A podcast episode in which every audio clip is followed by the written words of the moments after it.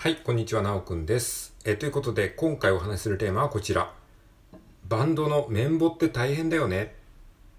こういったテーマで話していきたいと思います。よろしくお願いします。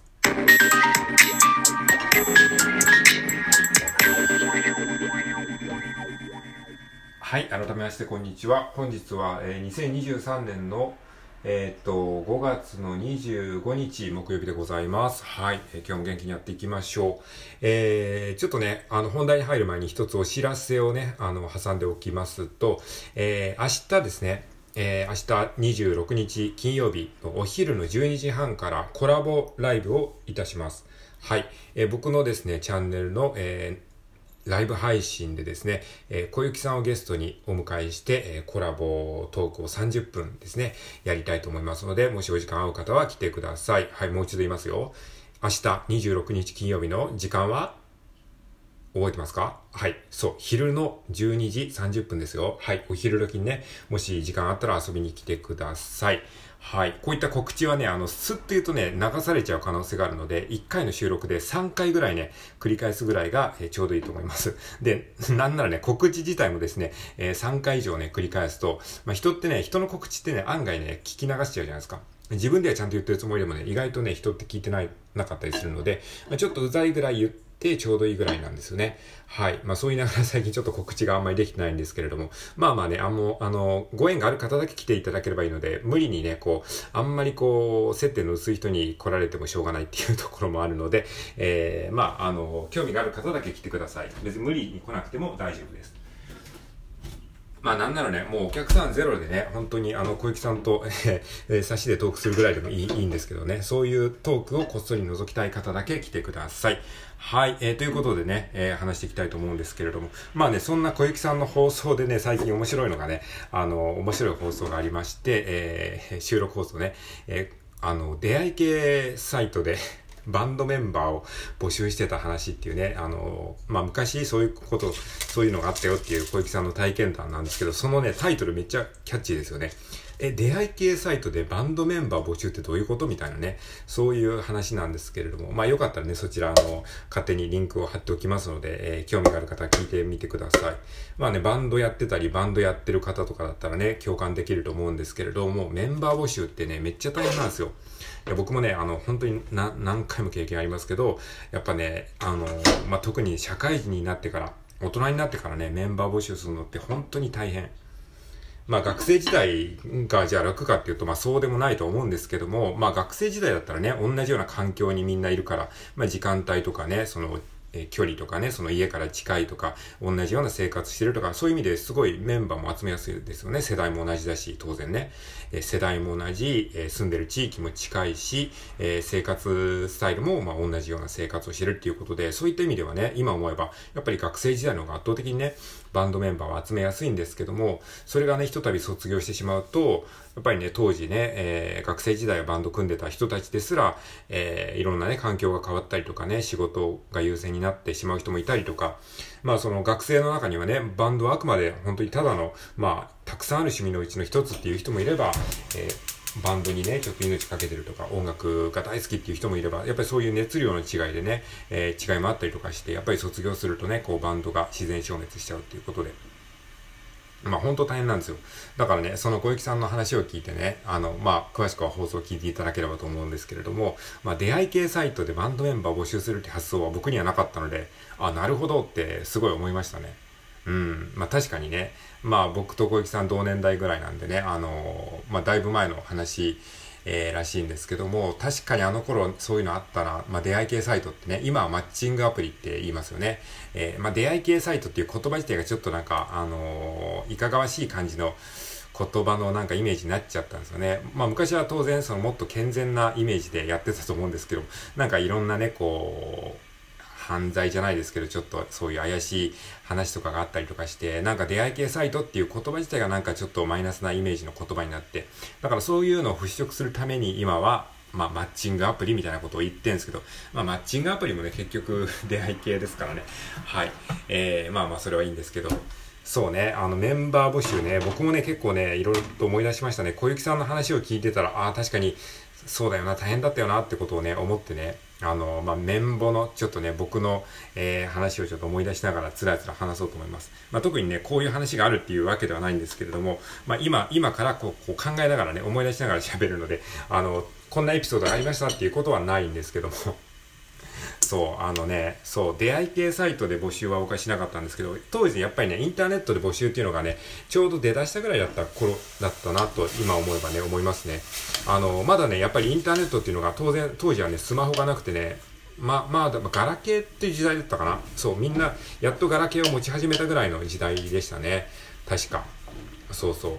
だから本当になんか、その、ガラケーでインターネットを見るっていうのもね、そんなにできなかったですよ。ただ、i モードとかそういうレベルの時代ですよね。だから本当になんかもう文字、文字だけのウェブサイトがかろうじて携帯から見れるみたいな感じで、まだその、一般の人はね、インターネットをね、あんまりするっていう概念がなかったですね。まあ僕はね、もうパソコンとかね、持ってたんで、インターネット黎明期から割とね、あの、バリバリあのー、パソコンでネットを使ってたオタクだったので、まあインターネットっていうのは別にそんなに自分にとって違和感のあるもんじゃなかったんですけど、やっぱりね、当時はね、まだね、あの、パソコンを持ってる一部のオタクぐらいしかインターネットっていうものは、えー、してなかったような気がします。で、一般の人はですね、あの、i モードとかそういう携帯でね、テキストサイトを見るとか、なんかありましたよね。なんかテキストで、あのー、小説を書くみたいな。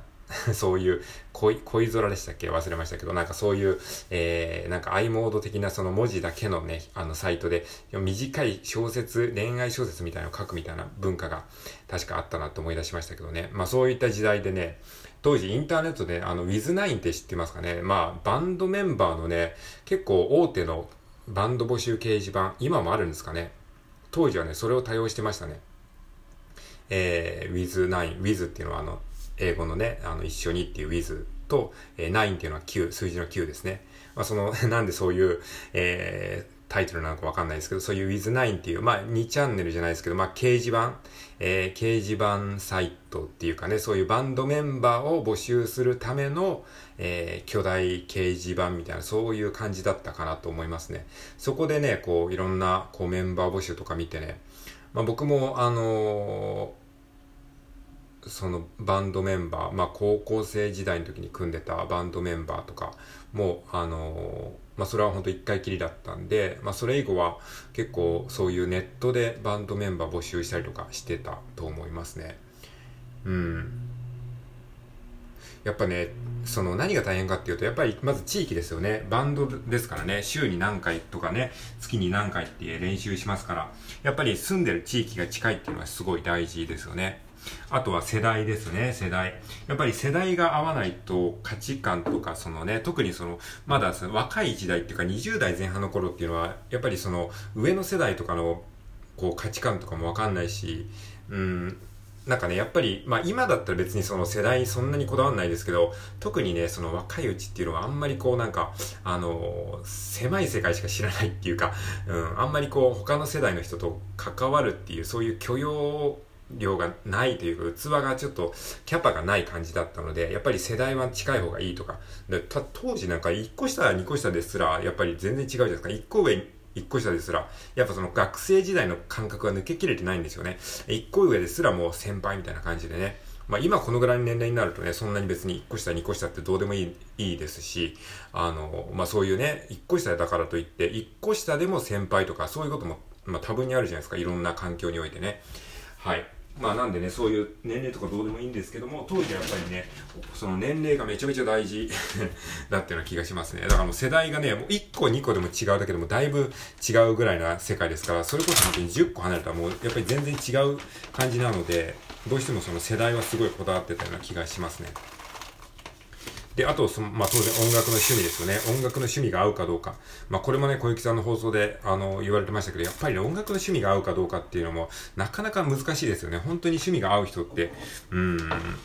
出会うのむずいですよね。だから地域も、地域も近くて、世代も同じで音楽の趣味も合うなんて、そんな人はね、まあなかなか出会えないので、絶対ね、どっかで妥協しなきゃいけないんですよ。あと音楽への情熱ですね。音楽にどのぐらい情熱を注いでるか。まあさっきも言いましたようにですね、あの、自分は音楽めちゃくちゃ好きでハマってるのに、その相手にとっては音楽っていうのはもうたくさんあるうちの趣味の一つでしかない。まあそういうのもあるじゃないですか。まあいい悪いではなくて、まあそれはもうしょうがないですよね。まあそういったところで、やっぱりそれは長くく活動していくと、だんだんそれがこうずれとしてこうね、違和感になってきて、まあ解散の原因になったり、えー、するんですけども、えー、ね、そういうね、いろんなところがあるんですね。あとね、実際会ってみたらすごい変な人が来たっていうね、これもね、あるあるですよね。これも小雪さんの放送で、あのー、言われてましたけど、面白いですよね。うん。あのー、そうそうそう。なんかね、メールとかでやり取りしてると、まあそんなに、そんなにわかんないじゃないですか、どんな人かっていうのは。で、実際にね、じゃあ会ってみましょうって言って会ってみたら、すごいな、なんかこう、インパクトのある人だったりしてね、やっぱ音楽をやってるっていうだけで、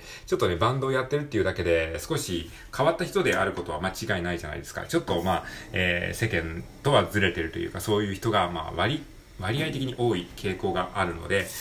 なんかやっぱり変わった人に遭遇する率は高いですよね。